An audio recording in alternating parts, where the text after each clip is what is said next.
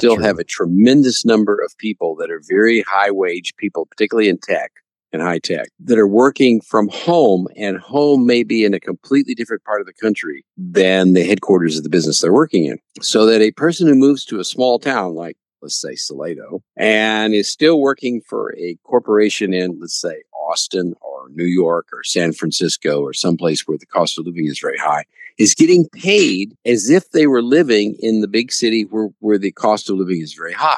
But they're living in a small town or a smaller city where the cost of living is relatively low, but they're spending that money. They're buying things, they're buying houses, they're buying cars. So you've got the money coming into these places, which is showing up in a lot of things in the economy right now, very good for the economy. But it also causes inflation to rise in these towns because more money is coming in, which causes price to go up. I mean, it's supply and demand, simple, straightforward supply and demand. We have an Ace Hardware here in in Salado.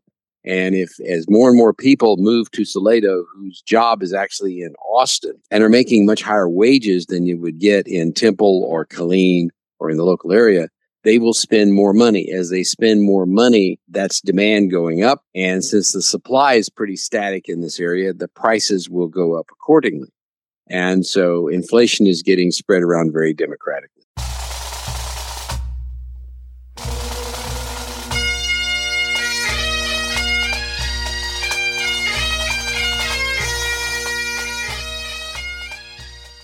Once more unto the breach, dear friends.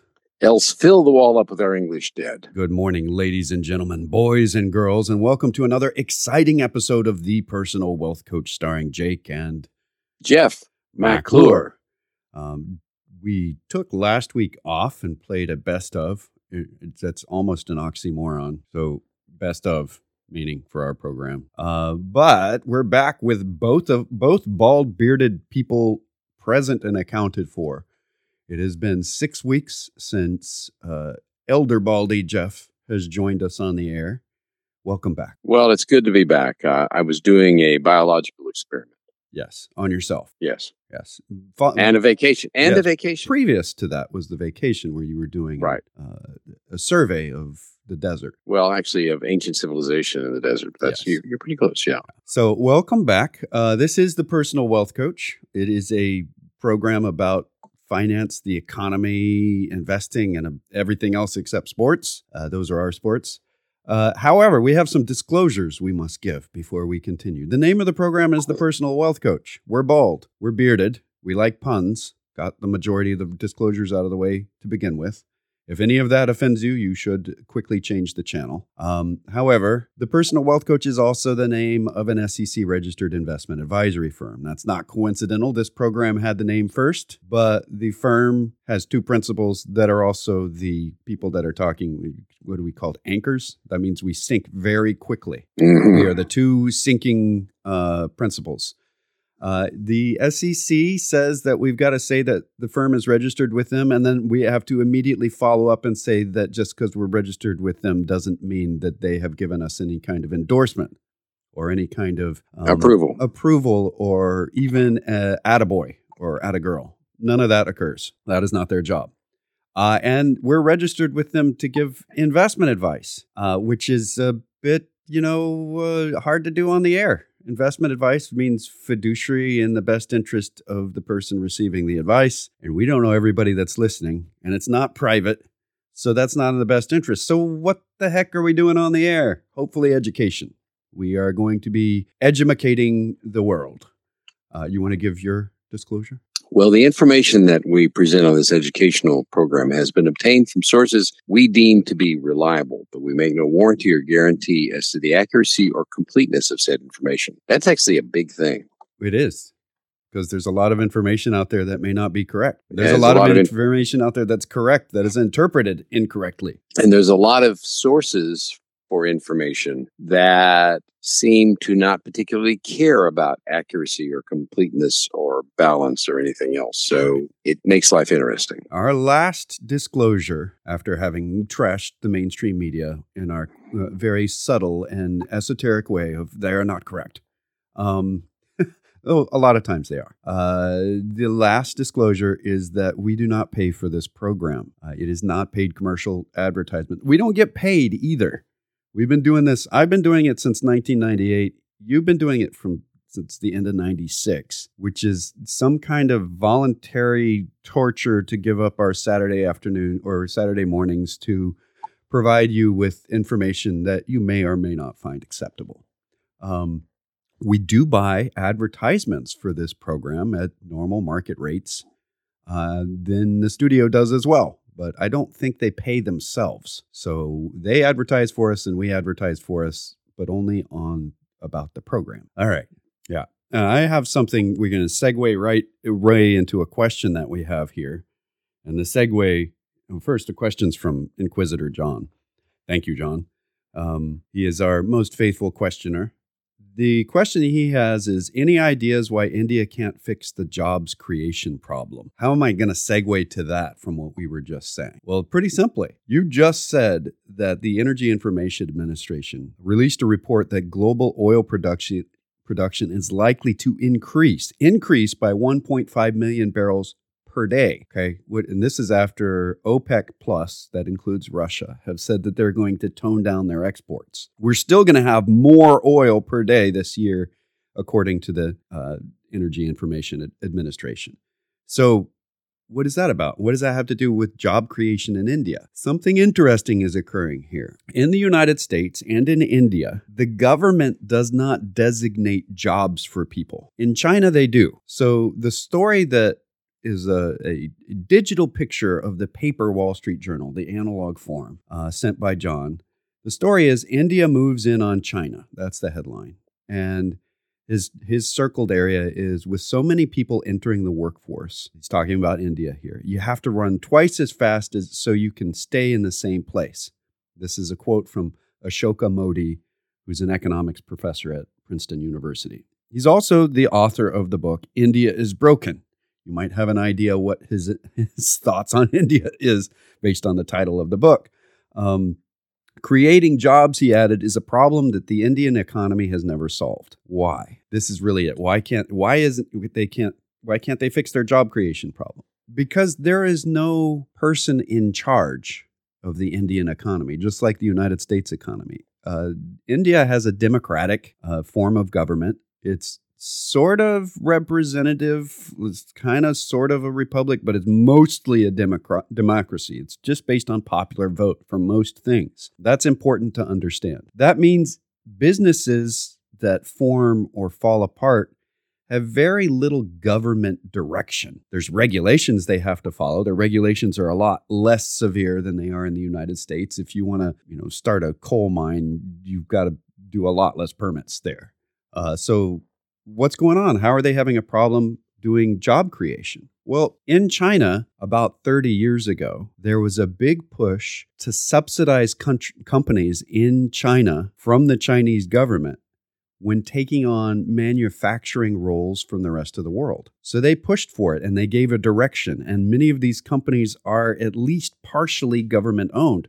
The majority of them are government owned. So this is a thing. China went into this with direction and force, kind of like how they handled the uh, the pandemic. Direction and force. Everybody just stay home. Where in the United States, it's like herding cats. Every governor had a different way of handling it. Every mayor had a different way of handling it. Uh, the county commissioner courts were doing it differently from one county to the next. That didn't happen that way in China. They're they're much quicker at reacting to things but they're less effective in the results of the reaction. We kind of test things out in democracies where we go, what works? Well, how do we know what happens here? It's because you got 3,000 different companies trying out their best bet. And after you see which ones fail and which ones make it, you sort of come to a conclusion of here's how we do it. And that's what's happening in India. India is taking on a lot of manufacturing jobs that are leaving China right now. That's the, the that's the whole concept behind the article. Uh, India moves in on China.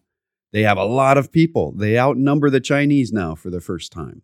starting. We we announced that in the middle of last year when it was not a headline. I've seen lots of headlines about it since. But India now outnumbers China. It's the most populated country on the planet, and they have a lot of people that are in very very low pay jobs that could be upgraded to higher pay jobs for manufacturing relatively quickly, all things being equal. Here's the other cultural problem, though. There is still a very firm caste system in India that goes back thousands of years that says that you do the job that your parents did, period. That's what you do. And if you don't do that, there is a lot of negative cultural influence on you. It's like scarlet letter type stuff. You are shunned from your community for doing something different than your father or your mother did. That's going to take a while. But once the benefit of doing it becomes evident, and it will, it will take off. And it's already happening in a lot of the major metropolitan centers of India that stat- standards of livings are going up. This job creation problem is a caste system problem, and they have been busily shedding the caste system over the last hundred years, I think that is going to increase in speed over the next 20 years or so. This is a big shift. And India has a lot of changes that they have to make in order to be creating jobs at a good level. Um, and once those jobs require a certain level of skill, then the training for that will come on. It happened in China. They had a caste system too. And with government input, the caste system kind of fell apart. And in India, with monetary input, the caste system should be falling apart. It's it is a cultural thing more than anything else. And hopefully, I didn't beat that subject too hard. Um, would you like to go on to the next subject? Sure. The economy is the next subject, but that's all we talk about. Yeah, we're always talking about the economy. Um, well, I have a couple of a story that's a good one. Okay. Um, this I think it's a good one anyway, uh, and it's a Wall Street Journal story. It's, the headline is Americans escaping pricey cities bring higher housing costs and inflation with them. And this is something that we've talked about in the past about loca- locality of inflation. Uh, Phoenix has a much higher inflation rate than Minneapolis. San Francisco has been, if you just moved from North Carolina to San Francisco, if you had done it 10 years ago or today, you are going to experience inflation that is going to make your eyes water. It's very localized inflation. When people concentrate wealth, a lot of people live there that have high incomes. Prices go up. It makes housing harder for lower income people, so they have to live farther away, which means they have to charge more for their services when they go to the metropolitan area to work. That causes localized inflation. During the last year, we've seen a lot of people running away from these local inflation spots, but still keeping their jobs at the high pay of that local inflation. So if you moved from San Francisco to North Carolina, you're like, this is great. I can buy this house for cash, and it's a much bigger house than the one that I left. And I can keep my old job, and I'm buying all these things for less expense. But now the money is moving to North Carolina. And the housing prices go up because all these people moving from San Francisco to North Carolina cause the housing price to go up. So you start seeing North Carolina's inflation rate go up with the people that are coming from higher inflation rate positions. And this is actually a good thing. It makes inflation more uniform. It's a good free market thing where you find a cheaper house somewhere else, you go to it. It helps to allow lower income people to have some access to San Francisco. It doesn't help if you're living in North Carolina and you want to buy a house right now because you don't have a job in San Francisco that's paying you San Francisco wages. So, this is how inflation spreads around. The ripple effects of these are just fascinating to watch. They're not necessarily fun to participate in. I'd like to add something to that. One of the factors that is causing this is remote working. Yeah. I know there's a lot of stories about remote working is gone. Everybody's being called back to work. It's not true. We Not still true. have a tremendous number of people that are very high wage people, particularly in tech and high tech, that are working from home. And home may be in a completely different part of the country than the headquarters of the business they're working in. So that a person who moves to a small town like let's say Salado, and is still working for a corporation in, let's say, Austin or New York or San Francisco or someplace where the cost of living is very high, is getting paid as if they were living in the big city where, where the cost of living is very high. But they're living in a small town or a smaller city where the cost of living is relatively low, but they're spending that money. They're buying things, they're buying houses, they're buying cars. So you've got the money coming into these places, which is showing up in a lot of things in the economy right now, very good for the economy. But it also causes inflation to rise in these towns because more money is coming in, which causes price to go up. I mean, it's supply and demand, simple, straightforward supply and demand. We have an Ace Hardware here in in Salado. And if as more and more people move to Salado, whose job is actually in Austin and are making much higher wages than you would get in Temple or Killeen or in the local area, they will spend more money. As they spend more money, that's demand going up. And since the supply is pretty static in this area, the prices will go up accordingly. And so inflation is getting spread around very democratically. Yeah. And uh, to talk about warmer cities, cities that have a warmer climate are experiencing a much higher inflation rate than cities that have a much colder environment. How's that for weirdness? Why would the temperature of the of the ecology have anything to do with inflation in the economy because people want to live there. they, they, want to go and live in a place that's warm in the winter, which is one of the big attractors for a lot of people coming to Austin. There are some exceptions. Denver's seeing high, has seen high inflation up in the way into the double digits. The the municipality that's seen the highest inflation measured by the consumer price index from a year earlier is Phoenix, which is running around 16% on its inflation, where our average across the country is much lower. And Minneapolis is, we're talking about 3.6% inflation year over year. So, not a lot of people move into Minneapolis, is what you get out of that. Uh, if you look at the places that have the highest inflation, you're going to see Phoenix, Tampa, Florida, Atlanta, Dallas, Denver.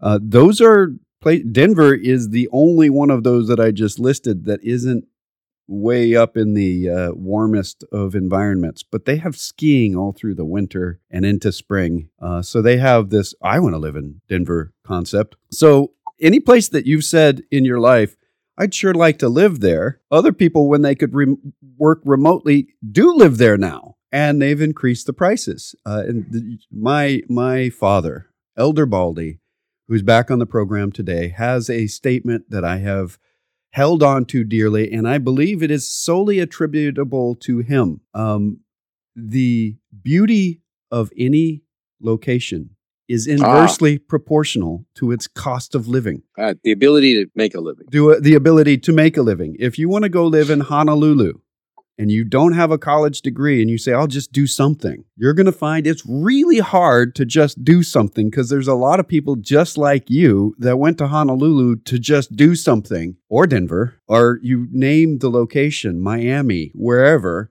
It's harder to make a living in places that are gorgeous and that whose environment people go to spend vacations in. And that's going to be more important as the remote work continues. And what you just said, there's a lot of companies that are requiring people to come back to the office. That is really not the case in most of the programming world. Most of the small programming firms, code writers, have found that Zoom is fantastic. They actually don't like to sit in the same room with other people anyway. They want to work alone, but they want to have some guidance from their employer on what they're supposed to be working on productivity is up there. The advent of AI makes that go up even farther. Payment, pay, salary in those positions is also way up. So people living remotely doing code work, that's not going to go away in the near future. I know there's a lot of people talking about AI replacing programmers forever. No, you still need programmers to be able to read the code that the AI writes and tell it when it's being really dumb because sometimes it still is it, a lot of times it's still really dumb when it comes to this sort of thing. It's a time saver. So this is an interesting concept of what happens to demographics when inflation change demographics meaning where are people concentrated where are they moving to or from and how that spreads the inflation across the united states in a very interesting way. At some point people might all want to live in minneapolis. Because look the cost of living is down there and the Um, the location's not that bad, and you can afford houses really easily. And so Minneapolis may have something in its future. This is pretty normal. I re- recall a time when Austin was the place that had the low cost of in, in, of living and had a really educated workforce. That's what attracted tech to Austin. It's low cost of living. They left San Francisco to come to Austin. Now Austin is rivaling them. That happens. It happens repeatedly throughout history. Uh, the people that left Oklahoma in the Great Depression to head west into California because cost of living in California was lower, the price of land in California was cheap. Anybody could go and farm there and make a living, except that when everybody went to do it, that wasn't the case anymore. This is just demographics and economics, they go hand in hand. And, and it's overly fascinating to me. I know I can probably go over the top on the subject, but I think it's it's fantastic. There's a couple of things I want to talk about. One is the secondary thing I want to talk about is the dollar um, and the noise that's being made that the dollar is going to be replaced as a as the global de facto currency, the reserve currency. the, other, the big, that the noise big, has been going around for years. Oh yeah, well it's it's gotten louder recently because there's some people beating the drums on it, namely Russia and China. Um, and apparently, a lot of people there there are enough people who are echoing the policy the, the, propaganda policies of, of Russia and China in the United States because they basically are down on the United States too. I mean, basically the extreme right and the extreme left are all mad at the United States, and so they'll accept any negative news about the United States and repeat it, and it gets swirling around.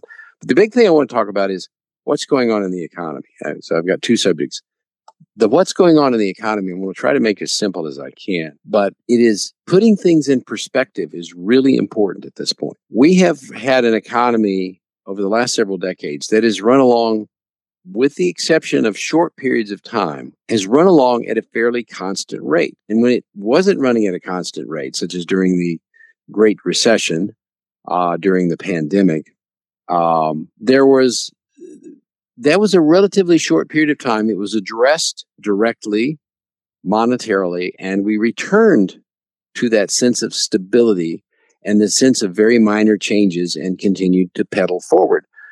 So we, we've gotten into this habit of assuming that the economy runs along at a steady state. We like things to run at a steady state. We like things to go in straight lines and we project things out in straight lines, but it doesn't work that way. What's happened, and it, we're seeing the effects right now, and it's causing a lot of confusion, is that during the pandemic, we had a major externally caused slowdown in the world economy. And I want to emphasize world economy, not just the United States. A major slowdown, a recession, a, a pretty severe recession, even though it was very short, it was pretty severe. Uh, but it was not because of the traditional things that cause recessions. Recessions are historically normally caused by a supply demand imbalance. In other words, there's a lag. People are buying more things as they have more money, their wages go up, they buy more things, they start charging on their credit cards, and they tend to buy things while they're feeling good about buying things. So demand gradually rises, but there's and and then the people who are selling things have to get the things ordered in advance to sell to the consumer. That's what drives our economy. There is a lag there. So when the consumer runs out of money, when the credit card balances get to the point that they're uncomfortable, or a whole series of things begin to happen like that. They slack off on their buying, but the retailers and the wholesalers and the people who supply the things that they buy from restaurants to uh, hardware stores have invested a lot of money because they've seen the demand rising. And so the supply level continues to rise while the demand falls off. This is the beginning of a recession. Buying slows down, inventories build up, uh, people stop ordering stuff because of the because they've got too much stuff, and that causes people to lay people off. And then the people who have too much stuff have spent a lot of money borrowing money to get too much stuff, and there's not as many people coming in and buying things, so they start laying people off. So you start getting people laid off. You have less money in the economy, and it starts down. At that point, the Federal Reserve starts lowering interest rates, and we find a nice little bottom. Sometimes, sometimes they pump extra money into the economy and we start back up again. But it's a slow movement. It is a wave type movement. It has strictly to do with supply and demand in a system that has lags.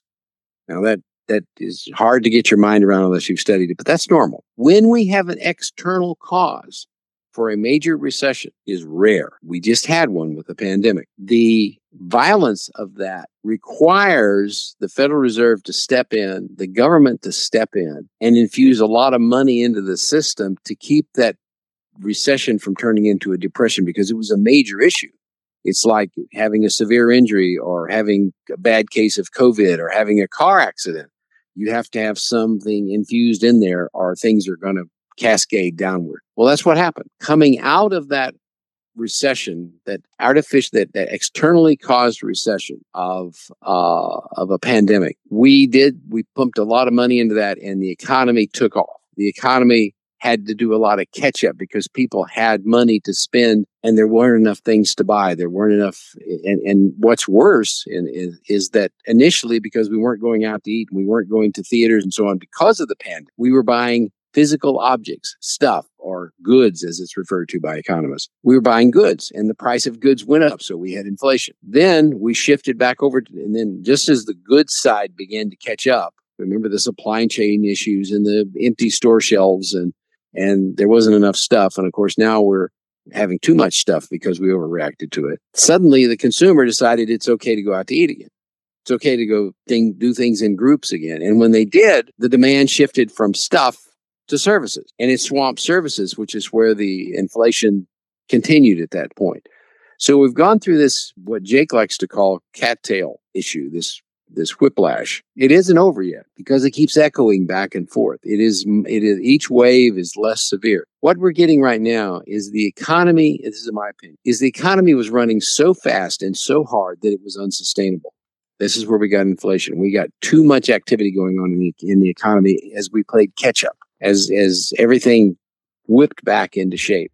Just just as a side note, as we were playing catch up, the Canadians were playing mayonnaise. Right. And it isn't just the United States that's doing this. This is going on in Europe, it's going on all over the world. And and, and it isn't anything to do with US stimulus or US policy. It was going on everywhere. The matter of fact, inflation is probably worse in Europe than it is here right, right. now. Uh, I've got a story right here on uh, uh, from The Economist, which is based in the UK Britain's inflation rate is not falling fast enough. It's still double digit. They're still up at the 10% yeah. mark in Britain. And there's they've got their own policy issues there that has a lot to do with Brexit and their free trade going away and all of that at the same time as all the rest of it that hit everybody else. All right, back so, to you. So what we're getting now is actually a return to normalcy. The economy is not it's not there yet. We're still running too hot a little bit. The economy is slowing back down to a normal sustainable rate. Well, historically when we see the economy slowing from it has been slowing from the normal sustainable rate. Once it starts slowing, that is the first indication that we're in that period of time that's going to lead to a recession. And so we've gotten rooted in our economists' minds and, and public minds that when certain things happen, it means a recession is coming. It does if the economy was running along at a normal speed. I mean, if you're driving along at 100 miles an hour and you slow down by 40%, you're still doing 60 miles an hour, which is quite fast and quite stable and probably a good speed to go. If you're driving along at 50 miles an hour and you slow by 40%, now you're doing 30 and there's a problem you're not going to get to where you're getting on time. And if you're doing 30 miles an hour, there's something wrong with your car. So we are not, this is why I don't think if we have a recession, it'll be relatively minor.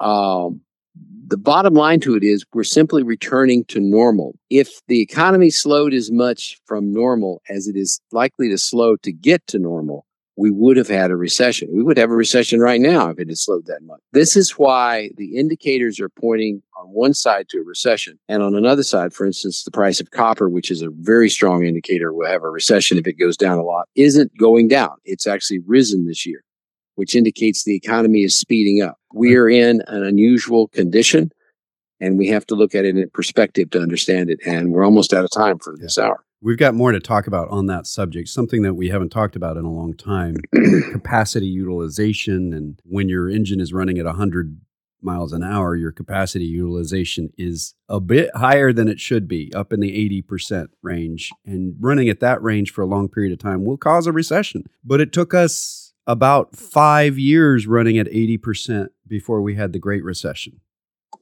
Um, and we weren't running at too high a capacity leading up to the recession in 2020. So we are kind of at a higher capacity utilization now than we were then. We need to bring that down a bit so that we have some wiggle room. And we're about out of time for this hour. We'll talk about the uh, fascinating subject of capacity utilization from Fred, the Economic Data Center at the St. Louis Fed, next hour. For those of you that find that ultra fascinating, if it causes, if those words cause you to drool and your eyes to glaze over, uh, you're probably listening to the wrong program. Sorry about that. We're trying to make this entertaining as possible, but interest on interest rates is a little bit low these days. So, if you would like to talk to us off the air, we actually do give fiduciary investment advice to people of relatively high net worth. We do portfolio management and uh, implementation of advice where we can. Uh, the local number with voicemail waiting during the weekend and real live people during the week is 254 947 1111. You can reach that same line toll free should you still have a landline at 1 800 914 7526. That's 800 914 plan. You can go to our webpage, thepersonalwealthcoach.com or tpwc.com, where you can find our made for radio faces, our wonderful staff. You can read our newsletter going back lots of years. You can sign up for the newsletter to receive it when we publish it. Uh, you can listen to our radio program, also going back way back. You can find I, podcasts wherever they're found and contact form or Jeff or Jake at tpwc.com.